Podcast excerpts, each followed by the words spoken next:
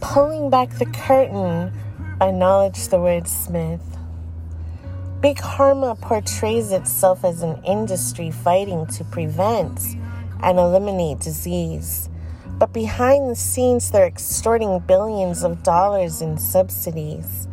Let's throw this into the mix.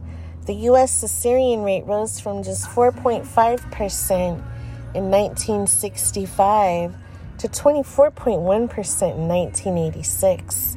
A 2003 study found that nearly half of medical school faculty also served as consultants to the pharmaceutical industry.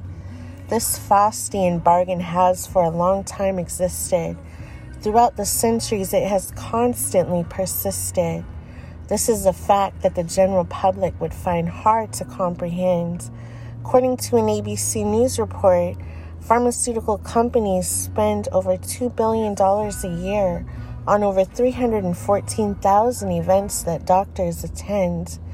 The ABC News report also noted that a survey of clinical trials revealed that when a drug company funds a study, there is a 90% chance that the drug will be perceived as working effectively lying about epidemics, about statistics.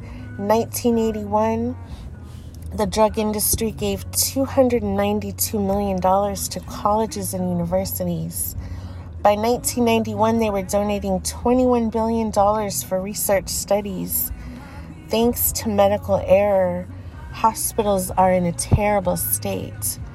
In 1964, 20% of hospital patients suffered iatrogenic injury with a 20% fatality rate.